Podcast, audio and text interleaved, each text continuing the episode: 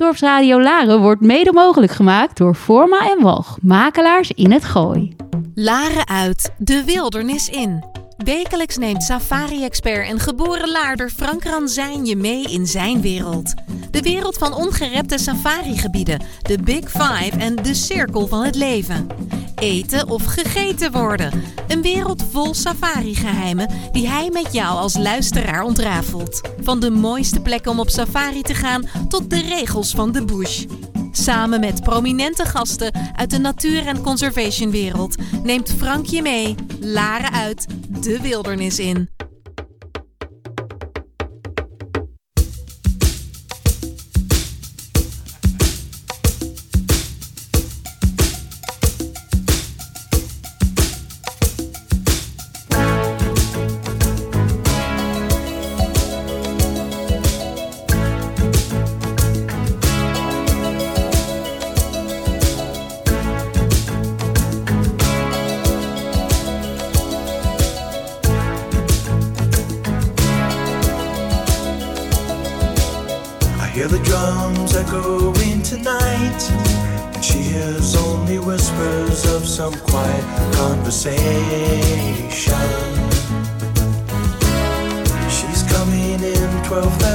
12:30 flight. The moonlit wings reflect the stars that guide me towards salvation. I stopped an old man along the way hoping to find some old forgotten words or ancient melodies. He turned to me as if to say,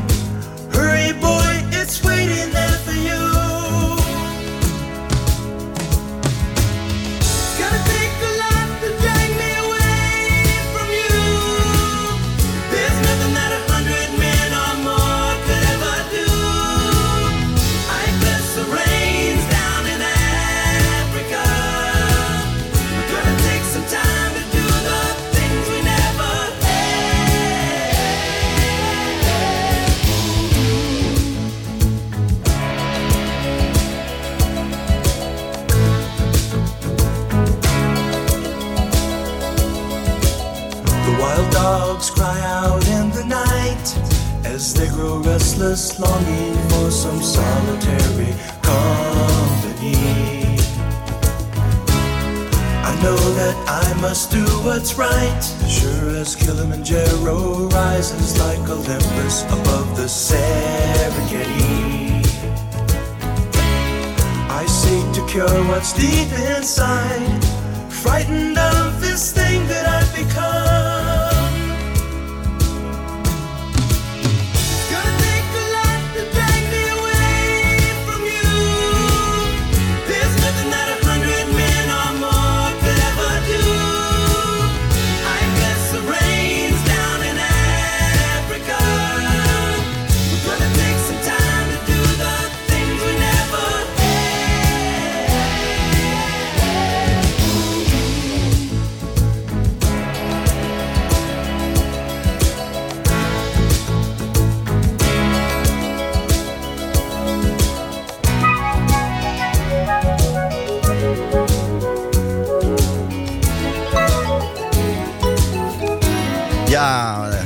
Hele goede middag allemaal bij het programma Safari Geheimen. Hier bij dorpsradiolaren.nl. De zender van het Gooi uit het prachtige Laren Noord-Holland. En de zender die je natuurlijk live kunt beluisteren via de website van dorpsradiolaren.nl of via de gratis app van Dorpsradiolaren. Iedere woensdag maken we een nieuwe aflevering van het infotainment reisprogramma Safari Geheimen. En dit is onderdeel van de travel boutique studio Safari Secrets. De persoonlijke en gespecialiseerde safari-reisontwerper van het Gooi. Safari Secrets probeert mensen warm te maken voor nature conservation travel. Ook wel duurzame reizen genoemd, waarbij jij naast genieten en ervaren tijdens je reis van de ongerepte natuur direct een positieve impact achterlaat op de bestemming waar je dan ook verblijft. Mijn naam is Frank Ronsijn en ik zit inmiddels al 27 jaar in het vak als persoonlijk reisontwerper op het gebied van exclusieve safari-reizen. Welke je al dan niet eh, of welke al dan niet gecombineerd kunnen worden met de prachtige eilanden van de Indische Oceaan. Zoals het bekende Mauritius, Seychelles en de Malediven. Ofwel de wat kleinere eilanden voor de kust van Afrika. Ik hoop iedere week weer toekomstige Afrika-reizigers te voorzien van tips en informatie. En natuurlijk de o zo belangrijke safari-geheimen. Die je volgens mij niet zou mogen missen wanneer je niet in het drukke en platgetreden Afrika terecht wil komen. Nou, ik hoop dan ook door dit uurtje infotainment de luisteraars op een bepaald spoor te zetten voor hun eventuele toekomstige reisplannen. En mee te mogen denken bij het plannen van deze safari of natuurreis. Laten we kijken of ik je aan het eh, beroemde Afrika-virus kan helpen. Nou, hoe zit dat dan voor mij persoonlijk? Voor mij persoonlijk werkt het zo dat ik het liefst ieder jaar een bepaalde hoeveelheid olifanten en leeuwen om mij heen moet hebben, zoals ik dat altijd zeg.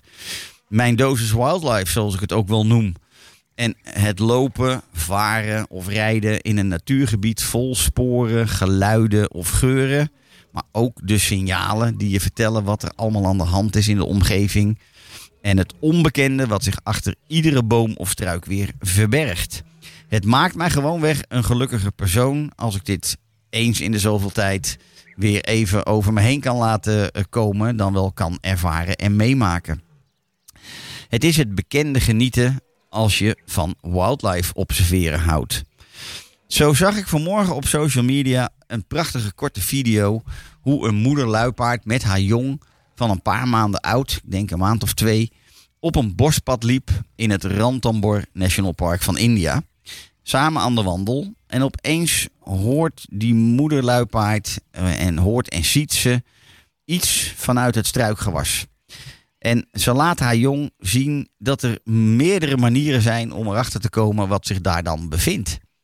Ze gaat op haar achterpoten staan en loert zo voor ongeveer zeker een 20, 30-tal seconden over de struiken rechts van haar.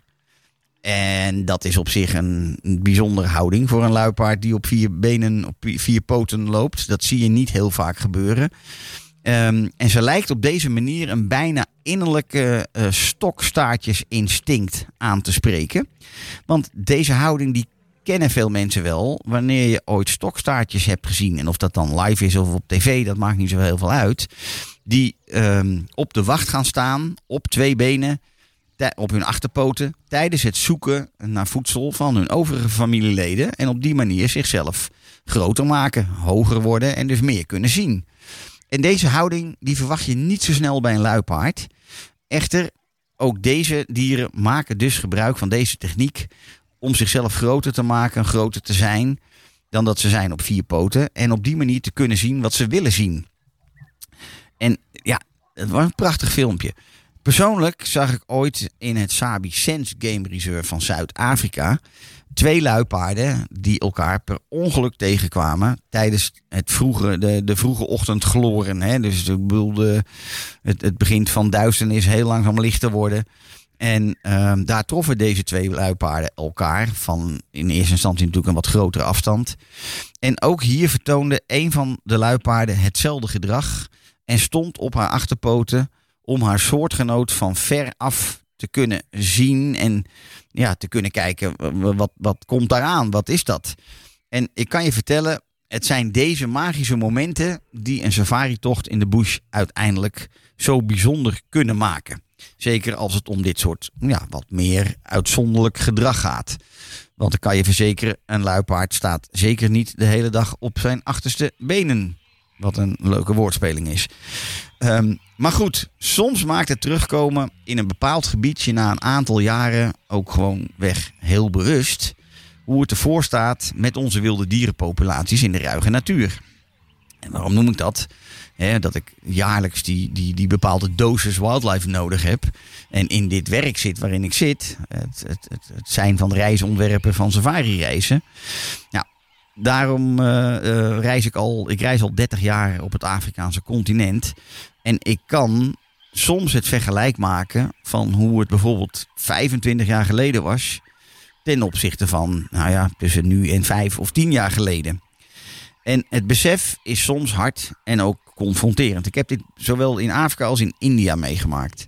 In India zat er zelfs een hele lange tijd tussen, waardoor je helemaal merkt dat zo'n zo'n land ontzettend is veranderd in, in 20 jaar tijd. Maar bijvoorbeeld de olifantenpopulatie in de Selous, die was 20 jaar, 25 jaar geleden, toen ik daar voor het eerst was, ehm, die was best groot. En de allerlaatste keer dat ik er was, eh, of vijf, zes, zeven geleden, weet ik niet helemaal uit mijn hoofd, was die olifantenpopulatie, die was in de Selous, Zuid-Tanzania hebben we het dan over, zichtbaar geslonken.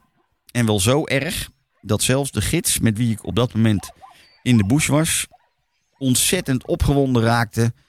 Of ontzettend, maar in ieder geval je zag aan hem dat hij opgewonden raakte wanneer we eindelijk af en toe weer eens een wilde olifant zagen. En dan merk je inderdaad, er is wel wat veranderd en er is wel wat gebeurd. Nou, ik hoef je denk ik niet te vertellen wat er dan in al die jaren eh, gebeurd is. Alles met ehm, de ivoorjacht te maken, een stroperij. Ehm, ja, en dat is best wel een harde werkelijkheid soms waar je mee geconfronteerd wordt. Echter, soms is het ook prachtig om te zien hoe bepaalde natuurbehoudsinspanningen voor ontzettend mooie successen zorgen. Misschien hoor of lees je af en toe wel iets van dit soort bijzondere ehm, ja, translocatieprojecten, zal ik ze even noemen. Waarbij soms wel honderden olifanten worden overgeplaatst. Of neushoorns. En dat zijn er dan geen honderden over het algemeen. Maar bij de olifanten is het een aantal keer echt honderden geweest. Van het ene park naar het andere. En dat is soms een broodnodige onderneming in het kader van herbevoorrading van bepaalde diersoorten. In een bepaald gebied of nationaal park of, of ehm, een natuurpark in ieder geval. Om de natuurlijke balans in een gebied te herstellen. Soms ook om de genetische diversiteit te verbeteren en inteelt te voorkomen wanneer populaties te klein dreigen te worden. Zo zijn er in de afgelopen jaren een aantal megaprojecten geweest waarbij men een aantal jaar geleden bijvoorbeeld 500 olifanten heeft overgeplaatst van het ene naar het andere park in Malawi. En zelfs deze zomer nog zijn er tijdens een soortgelijk project, als ik het goed uit mijn hoofd zeg, 265 olifanten en meer dan 400 andere dieren overgeplaatst vanuit het Liwonde National Park in Malawi naar Kazunga National Park. Nou, je snapt wel, dit zijn geldverslindende projecten. Ehm, komen vaak tot stand door giften van bepaalde stichtingen. Zoals bijvoorbeeld een African Parks Network. Een grote internationale na- natuurbehoudsstichting. Non-profit organisatie. Maar ook wel door giften van particulieren. Vaak vermogende particulieren. Of van andere non-profit organisaties. Die dit dan mogelijk kunnen maken. Komt ontzettend veel bij kijken bij dit soort grote projecten. Ehm, daar zijn ook, er is zelfs een prachtige documentaire over gemaakt door een Nederlandse filmmaakster. Mevrouw Roethoff heeft dat een jaar of vijf geleden, eh, zo'n translocatieproject in Malawi, toen helemaal eh, gedocumenteerd. En eh, ja, gewoon een prachtige, prachtige film geworden. Ehm, maar het zijn deze successen die bijdragen aan een betere balans en verspreiding in de natuur. En zorgen er hopelijk voor dat ook onze kinderen en kleinkinderen later kunnen genieten van het observeren van ja, dit soort sleuteldiersoorten in het wild. En weet je wat nu het mooiste is? Jij als natuur- of safari-reiziger kunt deze successen met je eigen ogen aanschouwen. Zo zijn de nationale parken van Malawi nu op dit moment een geweldige toevoeging aan je wensenlijst voor een super safari-beleving naast de veel bekendere safari-landen. Hè, die daar ook in dezelfde zuidelijk Afrikaanse regio liggen. Zoals, nou ja, noem ze op: Zambia, Botswana, Zimbabwe. Ehm, maar Malawi is enorm in opkomst. Doordat een aantal nationale parken door die grote herbevoorradingsprojecten inmiddels weer Big Five Game Reserve zijn geworden. In de afgelopen jaren, de- deze beide parken, Liwonde en Majetti, ehm, zijn beide onder management van African Parks Network. En zij hebben in de afgelopen jaren ehm, eigenlijk alle sleuteldieren en Big Five diersoorten die er ooit voorkwamen en uitgestorven waren, weer geherintroduceerd. En dus beide parken zijn nu ehm, ja, gewoon geweldige ervaringsparken om eigenlijk alles wat je verwacht van een goede safari-reis mee te kunnen maken. En wat zo mooi is, is die parken zijn nog helemaal niet zo druk bezocht. Ehm, eh, nou, er zijn, ik weet, ik weet niet exacte aantallen, maar in beide parken zijn een aantal wat hoogwaardigere eh, accommodaties en een aantal wat eenvoudigere accommodaties. Maar je kunt daar gewoon op safari gaan en ehm, misschien wel ehm, meerdere dagen geen enkel ander voertuig tegenkomen. Anders dan misschien nog een voertuig of meerdere voertuigen uit de lodge. Met medegasten uit diezelfde lodge waar jij ook verblijft. Hier kun je Afrika nog geheel voor jezelf hebben. En zoals ik het altijd noem, kun je Afrika ervaren zoals het bedoeld is. Ik wil een heel klein stukje historie vandaag doen. Hoe is safari eigenlijk ontstaan, vraag je misschien wel eens af. Nou, laat ik dan beginnen met te vertellen dat ik als achtjarig jochie, denk ik, hè, iets in die geest, ik weet dat ook niet helemaal meer, of ik nou 7, 8 of 9 was of iets, ehm, lid van een bibliotheek hier in Laren. Toen haalde ik al op die leeftijd ehm, de boeken die ik mee naar huis nam, die gingen allemaal over leeuwen en tijgers en luipaarden. En waar die fascinatie dan vandaan kwam, dat heb ik nooit echt goed uit kunnen vinden. Maar die passie voor wildlife en safari, die ben ik tot op heden nooit meer kwijtgeraakt. Dus mijn, ehm, ja, mijn echte passie, als ik ook op safari ben, het is inmiddels veel meer geworden dan dat. Maar ik, ja, ik ben nog steeds een enorme grote kattenliefhebber. En dan niet zozeer alleen maar in het zien van die katten, maar ook vooral om, ja, ehm, hoe zeg je dat? Hun manier van, ehm, van leven te observeren. Hun, ehm, eh, ja, hun, hun, hun gewoontes. Te zien hoe, een kat op jacht gaat. Maar ook soms om te zien hoe een kat helemaal niks doet als die gegeten heeft. Eh, en alles wat daarbij komt kijken. Hoe die met jongen omgaat. Er is niks moois om te zien hoe een moeder cheetah ehm, haar welpen leert om een prooi te vangen. Dat is echt cheetah school.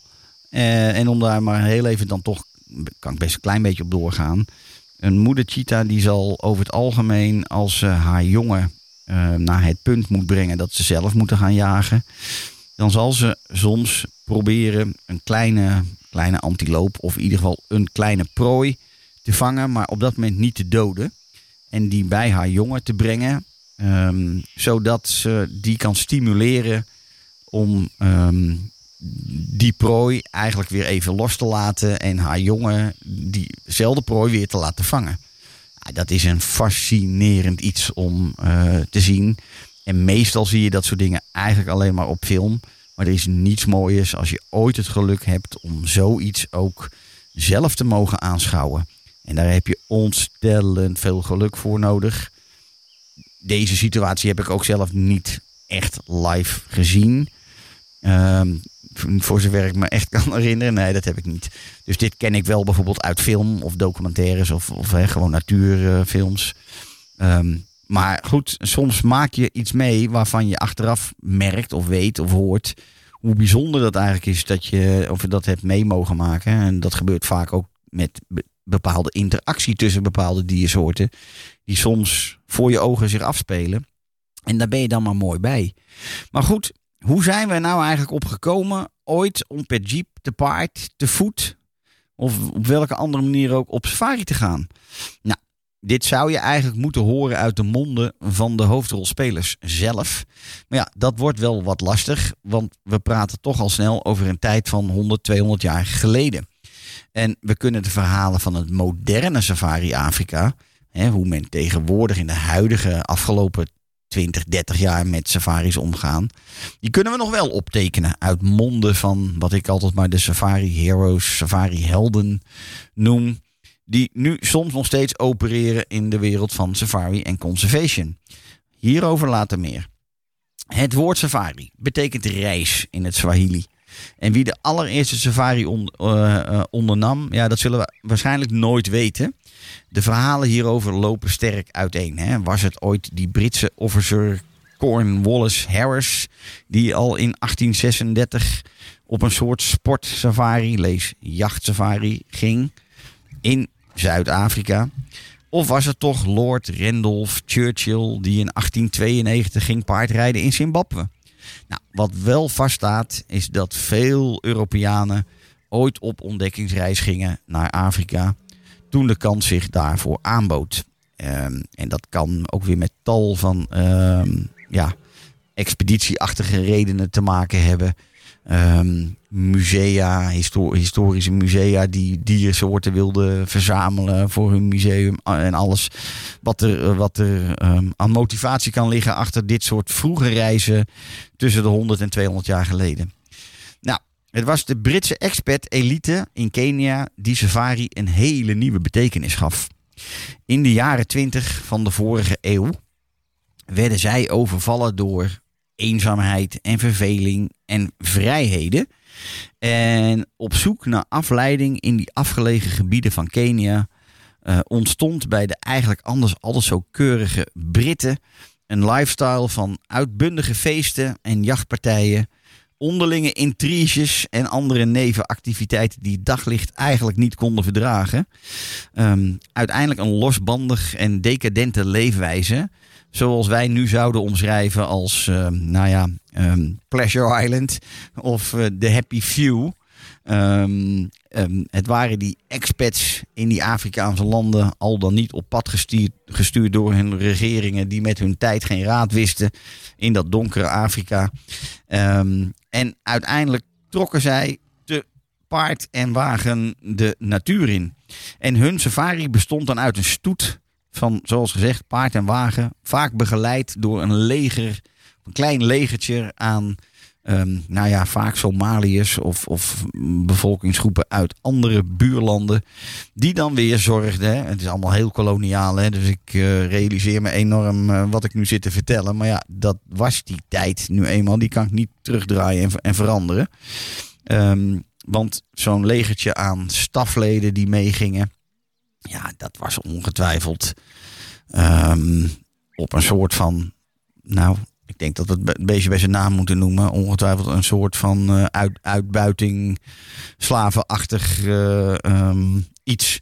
Zoals die mee moesten om eh, te zorgen voor de rijke ehm safariganger.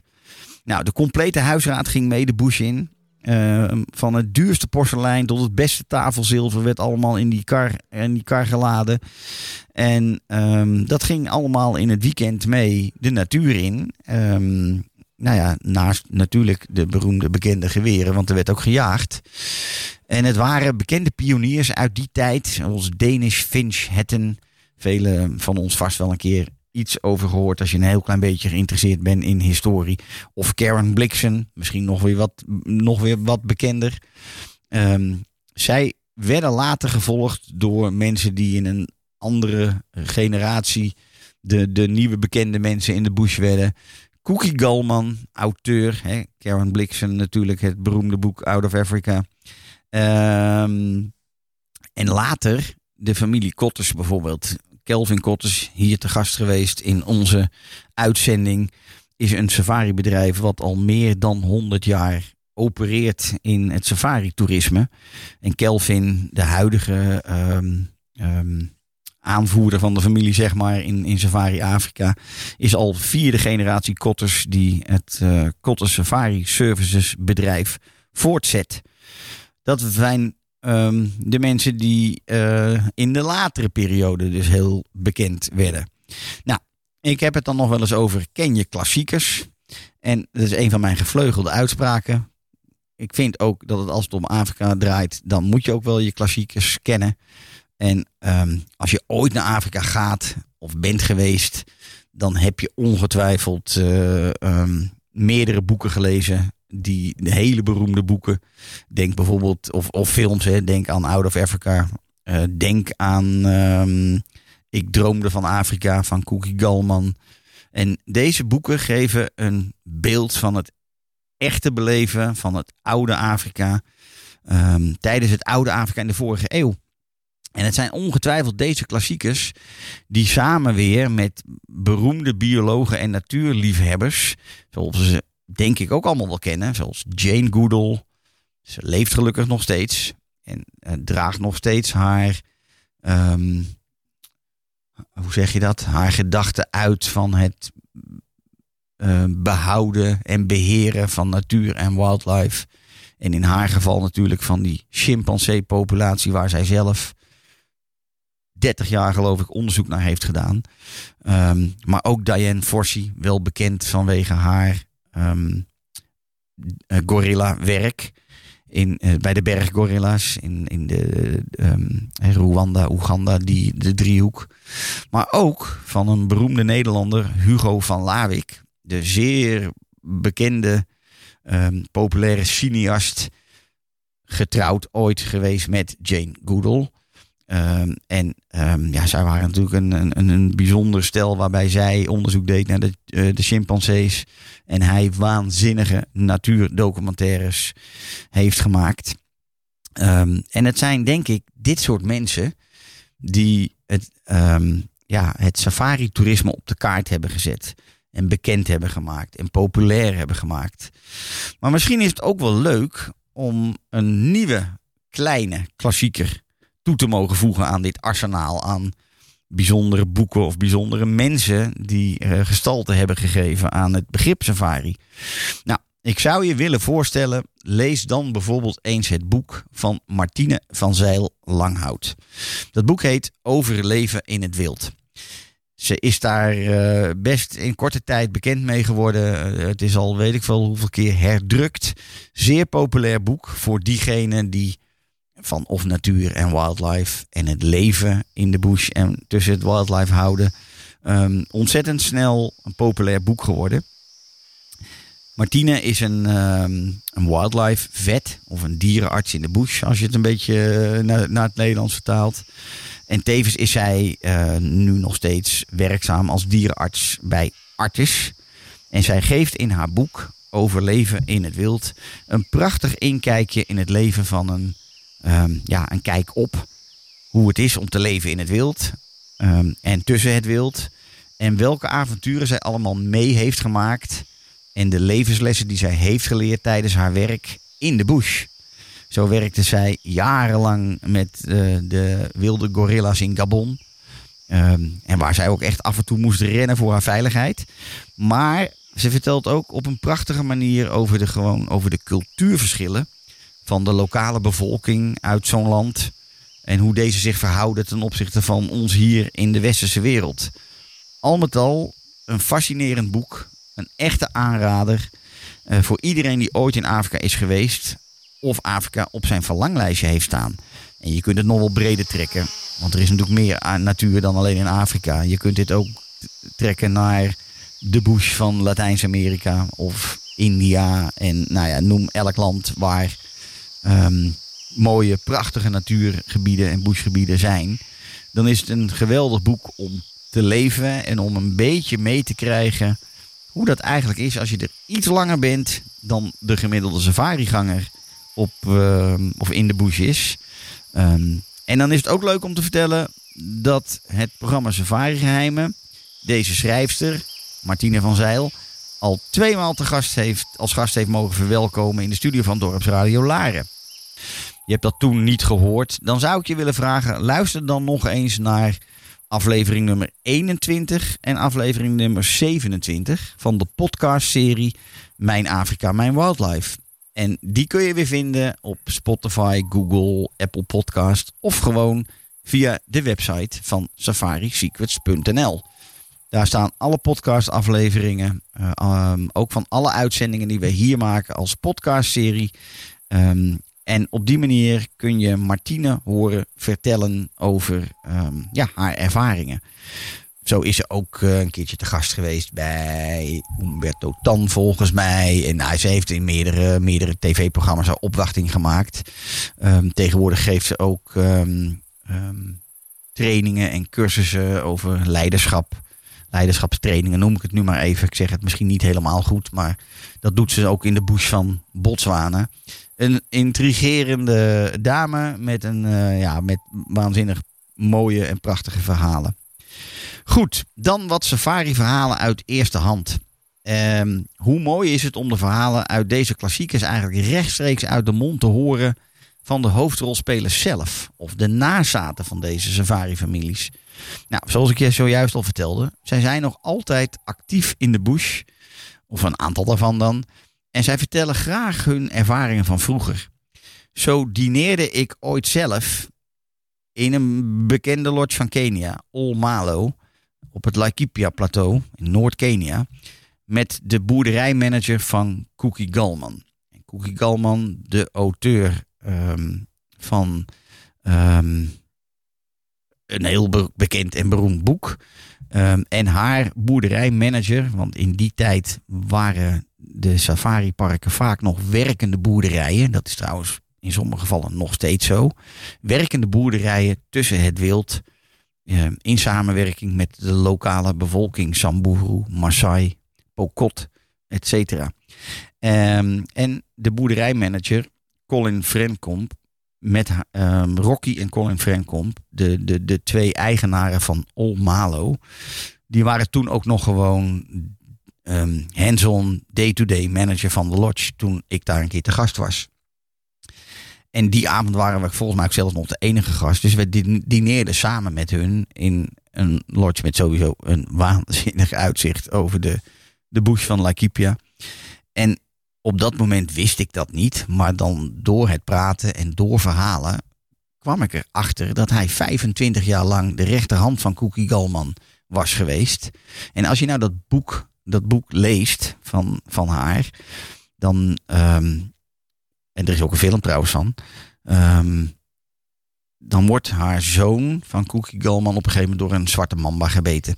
En die moet naar een ziekenhuis. En die overleeft het uiteindelijk ook niet, om een lang verhaal kort te maken. Maar dan is het bijvoorbeeld Colin die in zijn pick-up trip eh Emmanuel, de zoon van Cookie, eh, naar het dichtstbijzijnde hospitaal brengt. Nou ja, als dat soort verhalen aan tafel live met jou gedeeld worden, ehm, dan is het oh zo bijzonder om zo'n boek nog eens te lezen, zo'n film nog eens een keer terug te zien. En dan hè, met de wetenschap van dat je een aantal mensen, want hij, hij is ook gewoon in die film aanwezig, deze, deze meneer Frenkomp. Ehm, en dan is het gewoon heel bijzonder dat je met deze mensen aan tafel zit en uit overlevering, uit hun mond, dit soort verhalen mag, eh, mag meemaken.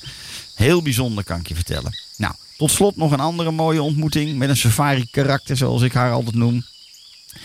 Eh, we hebben het over oktober 200, of 2014. Toen maakte ik kennis met mevrouw Bailey. En mevrouw Bailey, inmiddels nu weduwe van Christopher Bailey, een aristocraat, Engels aristocraat. Ehm, en samen waren zij tientallen jaren ehm, gastheer en gastvrouw in wat toen nog een vakantiehuis was. Nu inmiddels een superieure lodge in het Salou Game Reserve van Zuid-Tanzania. Eh, genaamd, de, de lodge is genaamd Beo Beo. Ehm, en zij zijn van die echte safari-legendes die het eh, moderne begrip safari eigenlijk hebben vormgegeven. En ik mocht tijdens een verblijf, dit gebeurt dan allemaal bij, bij toeval, hè? dit plan je allemaal niet, maar dat maakt safari, vind ik ook nog steeds het mooiste wat er is. Er zijn altijd verrassingen die op je pad komen. En dit was ook weer zo'n verrassing. Tijdens mijn verblijf in BOB, BO ehm, was ook daar ehm, mevrouw Bailey herzelf aanwezig. Toen inmiddels 80, dus in- inmiddels 88. Ze leeft nog steeds. Ehm, zij is daar ieder jaar één maand in de lodge. En dat is een beproeving voor al het personeel. Want mevrouw Bailey bemoeit zich natuurlijk nog overal mee. Eh, en ze mag een, maand in de lodge zijn ieder jaar. Ehm, en verder moet ze haar gezicht daar niet laten zien. Want het is natuurlijk gewoon een, eh, gastenverblijf. Eh, maar een ontzettende fascinerende oudere dame. En zij was daar met een, zeer excentrieke levensvriendin. Gewoon een aantal weken dus in de lodge. Ehm, en ik mocht samen met hun beiden ehm, in de Land middags op safari. En dan is er niets mooiers. In een safari voertuig wordt nou eenmaal gesproken over van alles en nog wat. En dan kom je er tijdens zo'n rit een klein beetje achter met wie je eigenlijk in dat voertuig zit. Ehm, en, en dan komen die prachtige oude verhalen eh, van 60 jaar geleden. Toen zij in dat huis in de Salou, ik denk als een van de weinigen in zo'n immens nationale park eh, eh, waren. En ehm, ja, mevrouw Bailey vertelde mij met het zo, oh, zo bekende prachtige Britse accent, wat ik absoluut niet kan nadoen. Ehm, maar ze vertelde mij over haar vriendschap met de Engelse koningin en het vorstenhuis uit Engeland. Die ook regelmatig eh, naar de Salou kwamen en daar te gast waren. En een van de meest bijzondere quotes die mij is bijge- bijgebleven, is dat ze dan, hè, dan zit je al hobbelend in dat voertuig in de bush. En toen vertelde zij, maar my dear, in the early days, we had to shoot for the pot every day. En daarmee wilden ze natuurlijk zeggen, het leven is nu wel een beetje anders. Nu mag je je fotocamera pakken en een paar plaatjes schieten. Maar in die tijd was het gewoon smiddags erop uitgaan om een impala te schieten of een ander dier te schieten wat s'avonds op de barbecue moest. Want er moest gegeten worden. Nou, dat kun je nu niet meer voorstellen. Ehm, en het geeft ook eens te meer aan dat het begrip safari sinds die tijd enorm is veranderd. Ehm, en waarom mij dit nu na eh, 30 jaar reizen in Afrika nog steeds niet verveelt. Goed, nou dan tijdens ehm, ons wekelijkse programma wat we hier maken, probeer ik de luisteraars natuurlijk ook te inspireren en idee te geven waar naartoe te reizen en welke keuzes er zijn om de voor jou meest gewenste safari-reis eh, van te maken. En we doen dit wekelijks aan de hand van interviews met gasten. eh, van ja, wat ik altijd weer mijn safari-helden noem. Uit de wereld van safari en cons- en conservation. Ehm, en dat kan zijn uit Afrika en India. Daarnaast probeer ik je enthousiast te maken voor het plannen van een safari-reis. Door middel van dit soort solo-afleveringen, zoals ik hem nu ook aan het maken ben. Ehm, en hierin probeer ik je dan mijn kijk op het fenomeen safari te geven. Ehm, en, en hoe een safari. ehm, en hoe dit vorm te geven. En, en in een tijd van discussie over CO2-uitstoot en opwarmende aarde. Ehm, en toch, toch heb ik van bekende natuurbehoudgoeroes uit Afrika al lang geleden geleerd. dat het o zo belangrijk blijft om deze fragiele natuurgebieden te blijven bezoeken. De toeristengelden die jij als safari-gast en reiziger namelijk binnenbrengt, zorgen naast het zeer ehm, eh, noodzakelijke natuur- en wildlife, behoud eh, ook voor ontzettend veel banen bij de lokale bevolkingsgroepen. En het zijn juist zij die vaak compleet rusten geheel op deze inkomsten vanuit toerisme. Het zorgt daarnaast ook voor bewustzijn en bewustwording bij de lokale bevolking. En het remt de noodzaak tot stropen of andere activiteiten die de natuur nou eenmaal enorm schaden als wij als toerist er niet zijn.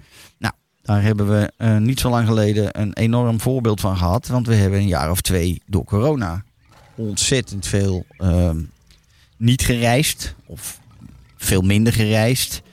Ehm, toerisme is in stand gehouden op allerlei manieren. Daar kunnen we het ook nog een keer over hebben, maar dat doen we niet vandaag. Ehm, eigenlijk heeft het lokale toerisme de meeste safari-landen en safari-operators ehm, ja, in leven weten te houden. Hè, waardoor in ieder geval al het personeel in dienst kon blijven. En er in ieder geval sociale controle bleef in die parken. eh, om dat stropen maar eh, niet nog weer erger te maken. Doordat er opeens geen toeristen meer waren. Maar zonder te reizen naar deze gebieden zullen ontzettend veel natuurgebieden het niet overleven in de nabije 30 tot 50 jaar.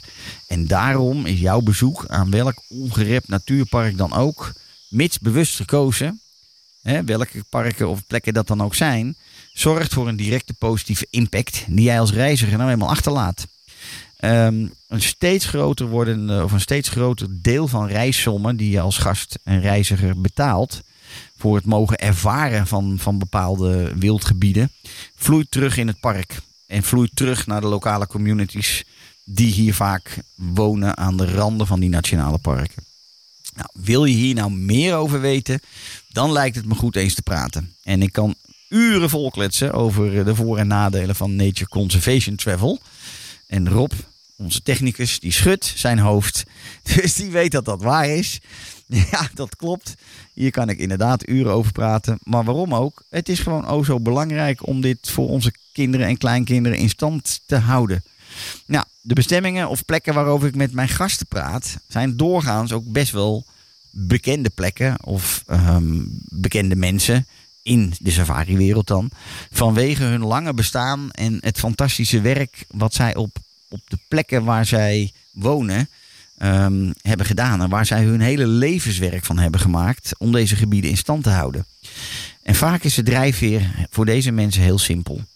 Ehm, zij willen en delen wat zij dagelijks zelf ervaren. Hè, ons als reiziger laten ervaren wat zij dag en nacht ervaren. En dat kan ook in, naast positieve zin, ook wel eens in de negatieve zin zijn. Want ook dat maak je mee. Ehm, ik heb ook wel eens naast een gestroopte olifant gestaan. En dan krijg je het verhaal wat daarachter zit. Maar dat hoort ook bij het op safari zijn. Ehm, en dan hoor je het verhaal achter wat men allemaal doet om dat te voorkomen, et cetera, et cetera. Het is niet allemaal roze geur en maneschijn, maar het maakt ons hopelijk bewust van ehm, ja, de, de fra- fragiele situatie waarin we met z'n allen nou eenmaal leven. Ehm, goed, twee weken geleden heb ik het gehad over scenario's, zoals ik ze noem, die ik vaak hoor van klanten. Vaak de motivatie waarom een klant op safari wil. En een van die scenario's is, je wil het niet weten, maar hoe vaak ik dat heb moeten horen in die eh, afgelopen 7, 28 jaar. ehm, dat ik in het vak van eh, safari reisontwerpen zit. Hoog op het slanglijstje staat voor mij het zien van een luipaard. Nou, slash olifant, want die komt net zo vaak voor. Maar laten we het even bij het luipaard houden. Waar moet ik dan heen? Het is een prachtige vraag. Ehm, en er is zoals altijd ehm, één belangrijk ding om als eerste te vermelden. Je kunt hem niet op bestelling zien. Ja, in de dierentuin. ehm, of in een wildpark waarvan ik dan zou denken dat mag de naam wildpark niet hebben. Daar kan het ook. Maar hebben we het over echte, goede safari-gebieden. ehm, dan is het best, best eh, een soort van geluk hebben om zo'n luipaard zo ook te zien. Maar er zijn wel plekken, ik ga de spanning niet zo extreem opbouwen. Er zijn wel plekken waar de kans wel heel groot is.